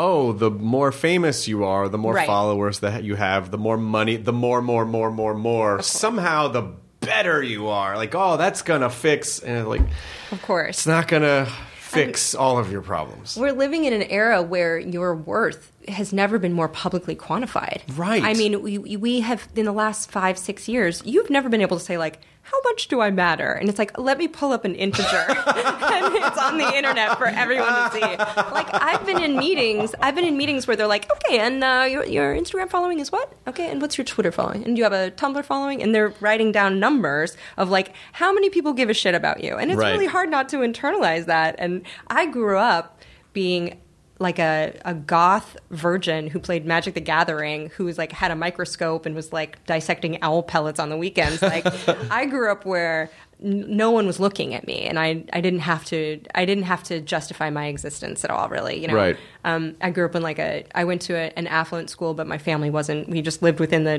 district to go In to what, what what area? in the Bay Area. Nice. And uh, and they had a really good Latin program, a good science and art program. So Did you take Latin? of course I did. Four years. Four years. Mm-hmm. And then someone's like, cool, translate this dollar bill. And you're like, it means I don't fucking remember. but it helps with vocab a lot. Helps with vocab. I still remember some of it. Yeah, I remember some of it. Remember the declensions and the conjugations and the. I remember they're like, here's a list of verbs. And you're like, oh, I'm sorry, all of these mean to kill. And they're like, oh, yes, they're Romans. and you're like, and it was like to kill by beheading, to kill by bludgeoning. You know what was really crazy is I went to an all boys Catholic school. Oi. And so every year I had a different Latin teacher, and it depended on because there's church Latin and there's Roman Latin. Oh. And Roman Latin has um, slightly different interpretations, different pronunciations, and church Latin has, you know, just the pronunciations are different. So one year, it, you know, I'd have a priest who was teacher be like, no, it's all this. And another teacher year, I'd have a secular teacher who was like, no, it's actually this. And all the AE sounds are I and they're not A. And, the, you know, so it, it was kind of a, a weird mind fuck because I learned like two slightly different strains of Latin based on who the teacher was. But you can't really speak either of them. no, it's a dead language. Because it's a dead language, and also they put they'll put a word on the end of this. Everything's mishmash out of order, kind of. Mm-hmm. It's like the preposition can go at just the end. I mean, we watched a lot of Clash of the Titans. of course. Um, in class Yep. when Mrs. BCO was like, "I got to peace out," um, but I I remember once I had a conflict and I couldn't take Latin that year, and she let me come in on her off hour and just sit there in a classroom with just her doing my homework so that I could take both that and like a science or a drama class or something. She was like gosh. very hardcore. Um, and- but yeah, I think that Latin teachers are a little endangered species. So that so uh, so you did that, and you did Latin, and you also did theater, and you did all these types of things in school. And so you your point was interesting, which was like, yeah, I wasn't really a I don't you know, I didn't have to fit anything. Yeah, I I never I, I guess I we we never turned a lens on ourselves. You know what I mean? And I think that's hard when you literally have a device in your pocket that is made to take pictures of your own face. It's hard to get out of. It's hard to get out of your own butt. You know, I Right. feel like we're so we're we examine ourselves in ways that maybe are are much more surface than internal. I think if you were to ask anyone, like, "Do you have a zit right now?" They'd be able to point exactly to where it is, Right. and what stage it's at, and if you can see it in this light, and da da da da da. But if you were to ask anyone, like, uh, you know, how do you feel about your grandparents, or like, what do you think you want to do in two years? I think a lot of people are like, I don't have time to think about that, Right. But we do have time. We just don't. It's not what we've. We're our. We're not. We're like extrospective, I guess, instead Well, of introspective. Yeah, that's a great point because because social media is ultimately. I mean, initially social media was called microblogging, Oh my god, I forgot. and so 2006. Right. So the idea of like rather than writing long, and obviously you can write long posts on Facebook, but but the idea that we're communicating in these short bursts, the communi- the form of communication is innately shallow because it's very quick, mm-hmm. and so it's not really designed to go all that deep. And you're rifling through, and you're not, you know, it's rare that you just settle on something and really sit with it for a while. You're just, and so the communic- the, the form of communication is in a very Galapagos way, conditioning us to communicate that way because that's how we're consuming it. Yeah. So it it and if you're consuming in a shallow way, you're probably going to be um, dealing in an economy of shallow things because that's just the nature of the you know the depth of the the puddle. Yeah, it's pretty. Everything feels pretty bite sized, and I think that's. Um, I think that is maybe doing us a bit of a disservice. I think, like again, like our. I think our hamster brains. They we just we want stuff. We want to think. We want to process. We want to have epiphanies and stuff. And I think that. Um, and yeah, and a lot of microblogging is like, okay, if I have this thought, then if I can develop this thought in this tiny fragment, you know, in this two sentence fragment, how many people will like this? Right. And then that that means it's a good thought. Right. And um and so I think even our thoughts we've we're conditioned to be like will pe- will other people like this instead of just thinking them and letting them go where they go. And I don't know, I mean I think that being divorced from who you maybe really are for the sake of who you feel like you should be is like one of the tragedies of a lot of eh, just interpersonal relationships in each of us like this idea of being being who I'm supposed to be Right. is really tough because then you're never you're never going to be happy. Yeah, because you who is that and what is I don't that know. and how is that I don't know. Is that you know better or is that you know worse or I don't know? It just creates kind of a, a bit of a chasm. There goes the wife. There she goes. She's a lady on the go. But yeah, I think She was on the phone. She had bags. I She- know. That was a lady on the go. she really was. She was. She just blazed through here. It was very. I felt like we were uh, extras in her movie, which was fine. the camera following her just saw us in the background. We're the puffins. talking about. We're porgs. We're porgs. But we are. But no, I think I think that that's like the cool. I think one of the coolest things that I've I've been learning the last just couple years because there was a, there were times when I was you know working on Cooking Channel and I was wearing these vintage dresses and making up cocktail drinks and and um and it didn't it that success was fine but it didn't feel it didn't stick at all. It didn't feel that great because it didn't feel like me. I i always had this like weird fascination with science and stuff and i was like well i can't instagram about that because it's off brand. And then when i started volunteering at the museum uh, that's when i started kind of like just hey this is kind of what i'm into. And i think i it was weird to like merge that like public persona with who I felt like I really was, which was like, you know, this chick that was like gets excited about finding an owl pellet and Right. you know what I mean? Like has bugs in her freezer. And it was really liberating to be like, oh, this is not only is this okay to be this person that I thought LA would reject, but it's actually celebrated and it feels better than any of the success I've had previously. So, and I think that, you know, your work your work always inspired me in that way too where, you know, you were like you got sober you're like fuck it i'm going to make stuff that i want to make mm-hmm. and then that opened up this whole door because you were being authentic. And that's always i think been really inspiring. So i think Oh, I appreciate that. Yeah, I mean, for it- reals. I mean, when you work on stuff that you care about, you really kind of do feel all the molecules align and go, "Oh, Yeah. this is I can't believe I thought." And how many rules do you create in your brain? You know, like we write scripts. We write scripts in our head, like little code, like lines of code to automate things so that we can get through the day faster. Yeah. But how often do we go back and look at those codes and go, "Well, are these still relevant codes to where I'm at now, or does this still make sense?" do I still feel this way about this thing? So many, I think a lot of things are just automated. And I think people can get stuck in ruts because they don't go back and look at their codes again and go, mm-hmm. "Do I? Does this even still matter to me? Yeah. Oh, well, I kept telling myself I had to do this or didn't do this, but I don't know if I. I guess I'm at a different place in my life now. I can get rid of that and write a new code, or you know. So it it it really is about I think, ta- like every so often, just sort of taking stock to make sure you're Yeah. still doing what seems right. Yeah, I had a Google Doc back when I was I was an LA Times reporter for a couple years, and I had a Google Doc that was just uh, I would sneak into when I was avoiding deadlines, and it was just called things I'd like to do, and it was things that I just would look forward to. And one of the things said I want to work in TV doing a science show. Maybe travel or kids, like maybe a kid science show, something to do with algae. I don't know why I put algae in there. What the fuck, whatever. Anyway, and I got this. I got offered this job to be on the CBS show Innovation Nation, and the first assignment I had, I got to travel to Boston to interview a 17 year old uh, like molecular biologist who was genius about a project she was working on with algae as a biofuel. Holy shit! And I was like, oh, how about that? So well, there's something really crazy about.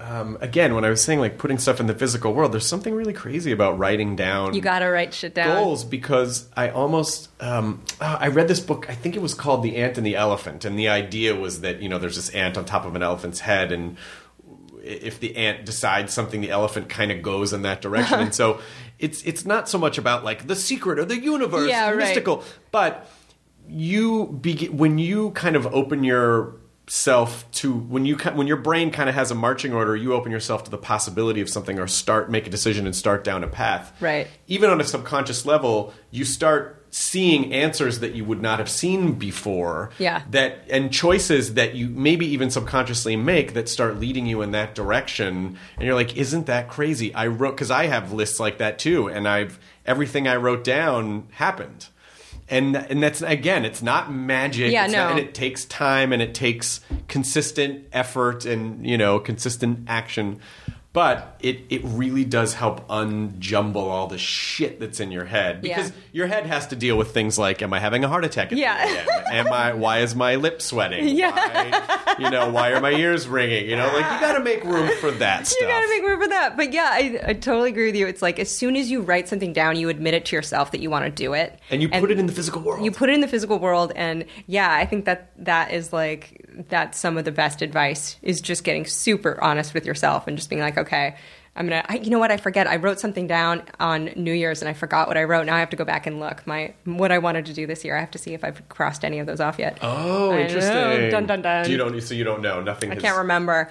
I can't remember. Probably one of them is like a, a goal for ologies or something. And probably I do. There's this massage chair I want to buy. I can't describe. Okay, I Is it did- the Spine Melter 3000? Wasn't that the Simpsons episode where Herb, get, Herb, his brother Herb comes back and he buys him the Spine Melter 3000? I wish it were. I, I have a feeling like Spine Melter 3000 isn't even as good as this one I want. Okay. There's this one I tried for a segment I filmed, and I was like, this is bliss on earth. It puts you in it like a pod, and then you're just it like it's this Japanese. It looks like this big white Japanese egg, and you just scoot your dumb little body in there, and then What's and it it was called? I it was called an infinity massage chair. I did a story for them. They're not getting paid for this. And they should just give me a free massage Of chair. course. But I'm like, I in the place I live now, I don't have any space for it. But I swear, I was like, oh man, as soon as I move, that is like just this notion of just being like, I can get in this weird little cuddle pod whenever I want. your your situation with your secret room, by the way, I'm hanging on pin. I'm just on pins. Oh, and the needles. house shit thing?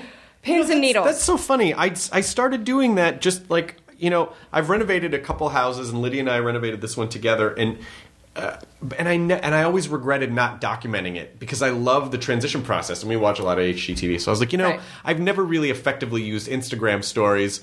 This seems like and it's crazy now it's one of the only things like one of the things people talk to me about the most is like what's Dude, you can't be like, hey, there's a wall here in a secret room and not expect people to be fascinated. So the the unfortunate thing with the reason that story is on hold right now is because you know Instagram only allows you to post videos from the last 24 hours. they just changed it. You can save your stories. I know. It's crazy. What's life?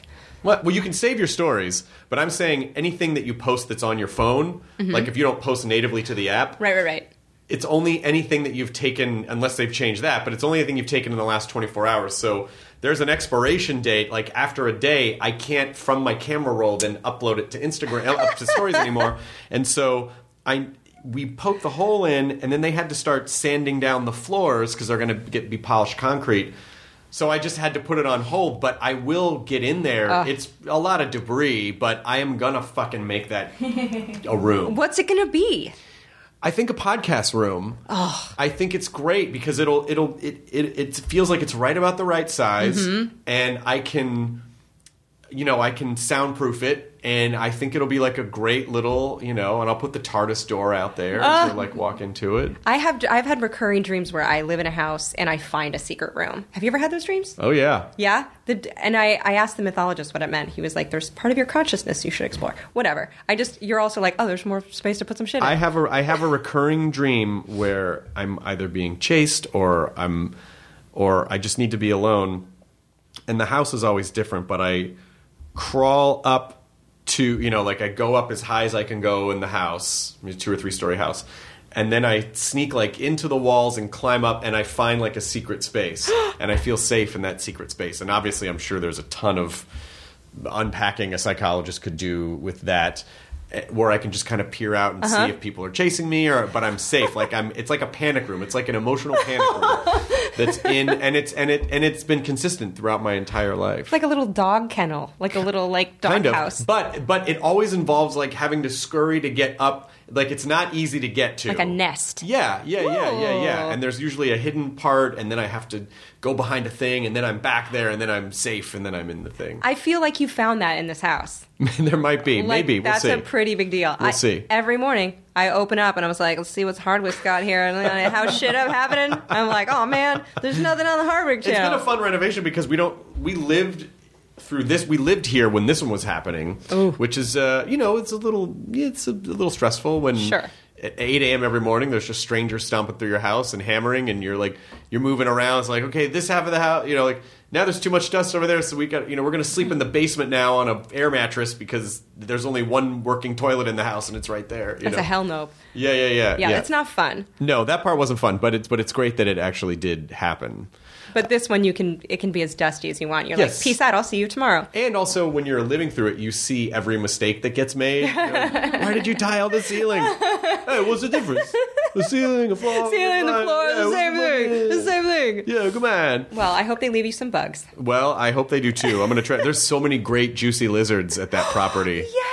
Yay! Yeah, I see um, them all the time. If you ever need to catch one, you can do you can do a slip knot on a blade of grass, sneak up behind them, and then you just go whoop, and it just zips up like just a slip knot on a And then you ride them. And then you ride them. Yeah, uh, you turn yourself into a tiny, tiny person. And you play the band Slipknot. Yes, hundred percent. All of this, wallet chains, soul patches. But no, yeah, you can make a little, and then you can kind of get them, and then you can look at them and pet them and say bye bye. Well, let's talk a little as we're sort of like wrapping this up. I honestly could talk to you for hours, but let, let's but wrapping this up just for now, and then you'll come back at some point. Sure, of course. But um, you know what? What is important for people to inspire the next generation of scientists, and what does it mean to be a powerful voice in science? And what what do you feel the responsibilities are? Uh, you know, that's a good question, and I think that what I'm, I think what I'm seeing more than anything is people, again, not being afraid to fail. Like I, I interviewed this teuthologist about squids, and she loved squids from the time she was a little kid. She wrote to a lab. And she was like, I want to work for you. And they're like, no, you're too young. She's like, I want to intern, like, too young. She kept going back until they're, she was like, if you don't hire me, I'm just going to keep applying next year. And they're like, okay, come on.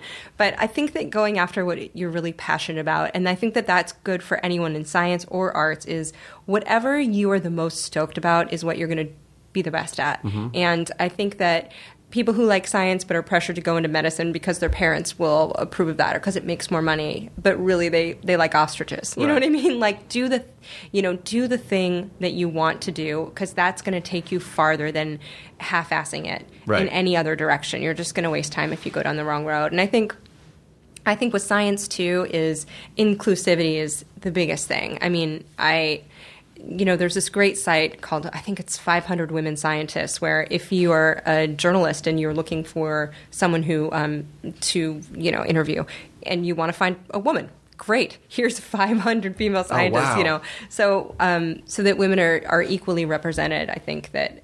I know so many amazing female scientists that are just so hardworking, such brainiacs, really passionate, and I think that the more we see them, the more little little baby scientists will be like, "Oh shit, I do belong there," Right. you know. Um, and I think my my role as a science communicator is is I'm just trying to get people not afraid of science and gossiping about science in a way that is exciting, like when they were kids. Like, you know, at the museum, I'll ask, you know, I'll be at the I'll be at this tank with a pickled whale in it or whatever. There's like a pickled shark in a tank, and I'm like, hey, can anyone maybe tell me what you think its teeth are for?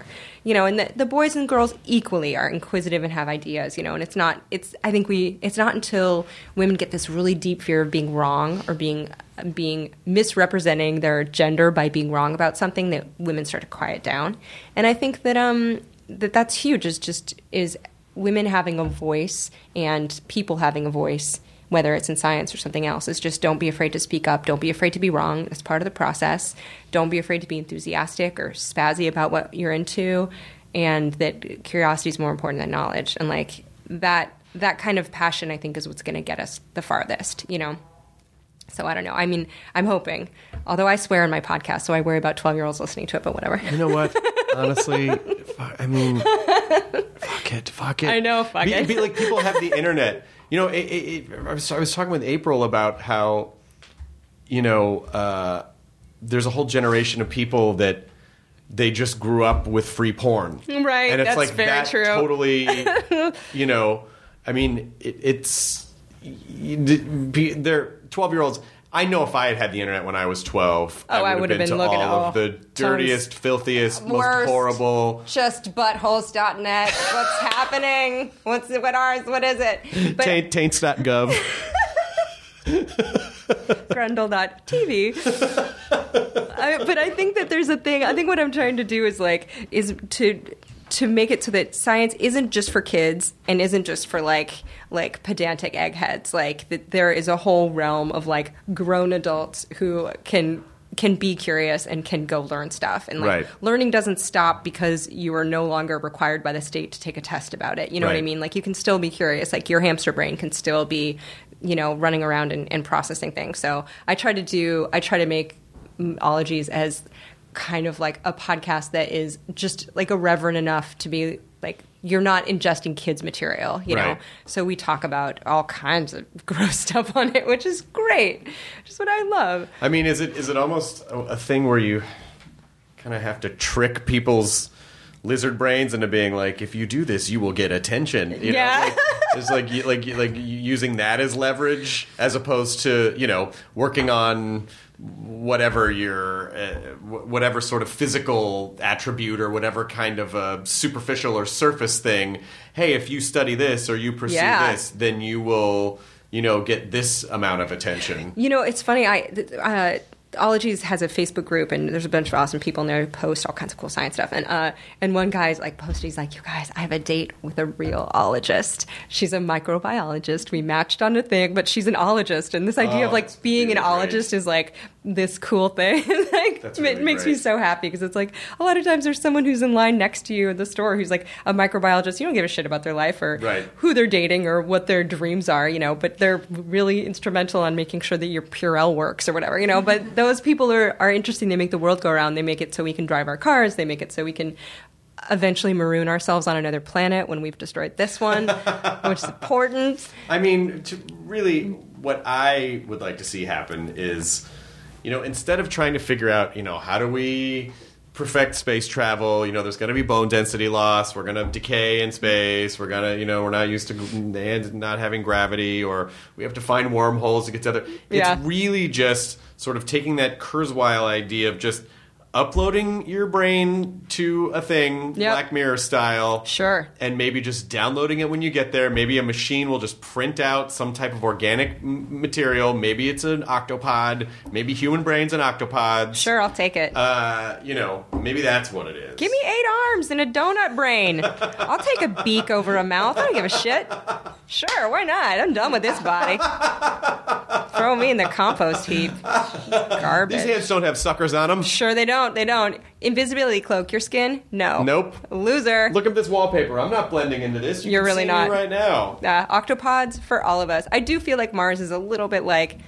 Mm, Like an inferior second wife. Like, let's just fix Earth first. you know what I mean? Like, let's work on this relationship. Do we really need to go to an inhospitable planet? The planet, everything about the planet is like, don't come here. Yeah. You know, are we going to be surprised if we go to a bad neighborhood in the solar system and we all get fucked? Like, I mean, how many red flags did we? The, the planet itself is red. It is itself a, a round red flag. Yeah, I know. It's a big old stop sign. It's a big stop sign on the horizon. But I do think like Earth's got some miles left. You know what I mean? Like Yeah. Let's let's try and make this one work. You know, we can figure out the oceans. Sure. What's in You know, there? like what's in there? no idea. We have a pretty good idea of, you know, we're not really sure what we're going to find on Mars, but there's probably more in the oceans. There's probably more in the ocean. I learned what marine snow was. It's disgusting. what the fuck is marine snow? Marine snow is when uh, like organisms are gobbling things and they just like drop an arm or a fin and it just flutters down like a snow globe and all kinds of stuff. And then the other the other animals like below are like, is it snowing? And then they just they catch just lumps of things on their tongue as they go by. Oh, that's Marine snow. great. It sounds Yep. so nice when they say Isn't it that it? way. Yeah, it's poo. It's just poo and limbs. Yeah, yeah. It's just any kind of detritus that uh, that flies down. So the world is a wacky place. I feel like we should learn about it. Lastly, what are you joyful about? What are you joyful Oh. about at the moment? Oh my gosh. You know, I, I this is so silly, but I ologies is something that I've made completely on my own. Like no network. Like it's me and I send my stuff to an editor. Like it's been a whole like I did the art for it. I've wanted to do this project for 10 years. I wanted to do something about ologies. And um and I was too chicken to do it for a long time. I was afraid of not doing it perfect and then I just put it out there. And uh, yesterday we had our, our biggest downloads yet and uh, to date, and it's just really cool to see. It. It's really cool to see people get excited about it. I that's something that I get excited every time I have a new episode. I know I'm going to learn something. I know I'm going to walk away with a new kind of cool science friend, and hopefully someone will get something out of it. So that's something that I don't. I never get tired of working on. Excitement really is the way in to maybe an otherwise closed off mind. Mm-hmm. Because if someone listens, like you said, they go, oh, I didn't think I would be, I would know this, and I, I just love, because people get attached to excitement. They, Yeah. They, even if they don't know exactly what you're talking about, if you are excited in an authentic way, not to the point of like, oh my god, I can't, you know, it's my whole podcast. If you are, if you are excited about it, then that's contagious because people love feeling excitement and they can understand even if they don't know the thing the the part of that conversation is the excitement It's like i know what it feels like to be excited about things and so Mm-hmm. then that kind of opens them up to then let that thing in that they might have otherwise had shields up Right, it's before. contagious, and I think it's like it takes away your your own shame about being giddy about something. And I will also say, I'm excited. My my dad got diagnosed with cancer four five years ago almost, and and uh, he we got his results back yesterday. He's in in in as remission as you can possibly be. So, Oh which is huge huge. That's just something that's on my mind every day. And it, yeah, and you're like, yeah, there are people who are just you're in line next to them at Vons, and they're like going to the lab and working on hematology shit that's saving people's lives. So that's that is really cool. The fact that we that we science is progressing and that we are progressing a little bit more every day. So I yeah, I have, super a, I, have, lucky. I have a friend who uh, I've, I've, my friend Mike and I have known her since college.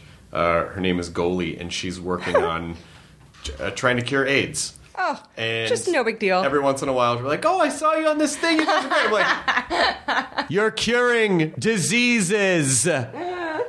I just jumped around a stage like a trained chimpanzee. you're like, I got verified on Twitter. Yeah, I got verified like- on Twitter. Are you verified on Twitter? Like, She's like, uh, I'm pretty busy curing AIDS. so Yeah. you know, so way to go. take it down a notch. Just maybe a little less self-congratulatory, but Um, but I, but I do want to give you one piece of unsolicited advice. If you have it. not done this, bring it. have your dad on your podcast. That's a good idea. I know that you had your dad on. I did, and it was one of the most significant things I ever did. And the reason is because so it's so rare that we uh, treat our parents like people Yeah. and get inquisitive. To, to your point, being curious about them because they're just your parents, like, Yeah. you know everything. But when you really sit down and talk to them. I, I think it might.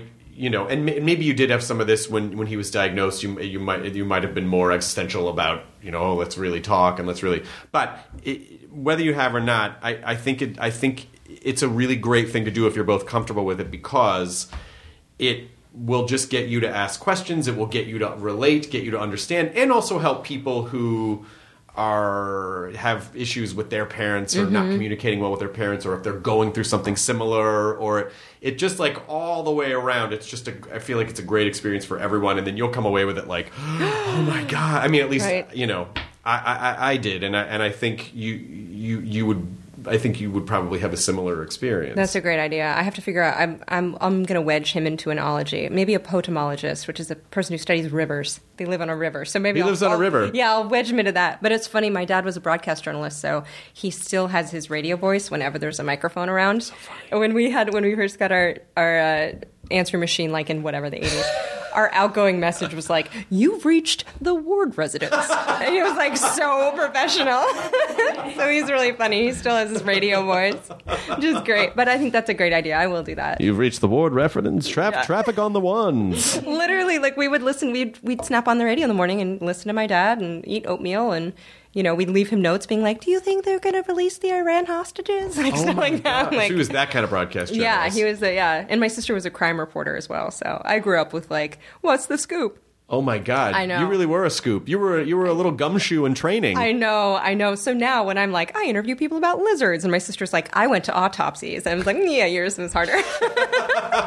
well, th- people need to know about lizards too. and lizards have autopsies, just as Chris. Yeah, here's one I know. that had he died of water causes. Yes, he died of water. Exact osmosis, fatal osmosis.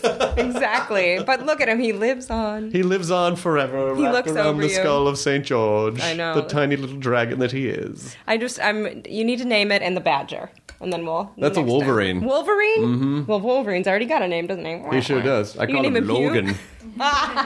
He's Logan. That's amazing. I asked him when his claws come out, does it hurt? And he said, every time.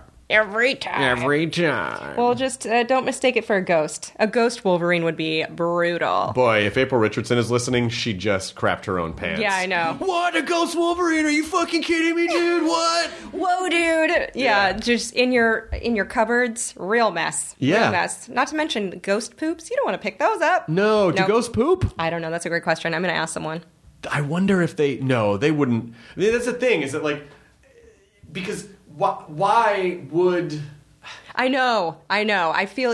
Um, if you die? Like if there is a soul, if there is this energy, like why would it? This is the idea. Like it was just in this mold for so long that it just came out like like that's why it looks like a person. Like why would that energy look like a physical person? I know. I know. Maybe it's maybe their poops are ectoplasm. With the clothes, why would they fucking Why have the, the, clothes? I know, but can you imagine if you had nude ghosts? Have you ever seen pictures of like a nudist colony? They're not all tens. you know what I mean? Like you don't want to see old naked dead people. It basically is just like in The Shining. You know, where, where he goes into the bathroom and is like the old lady makes out with the lady. She's you know, and then all of a sudden,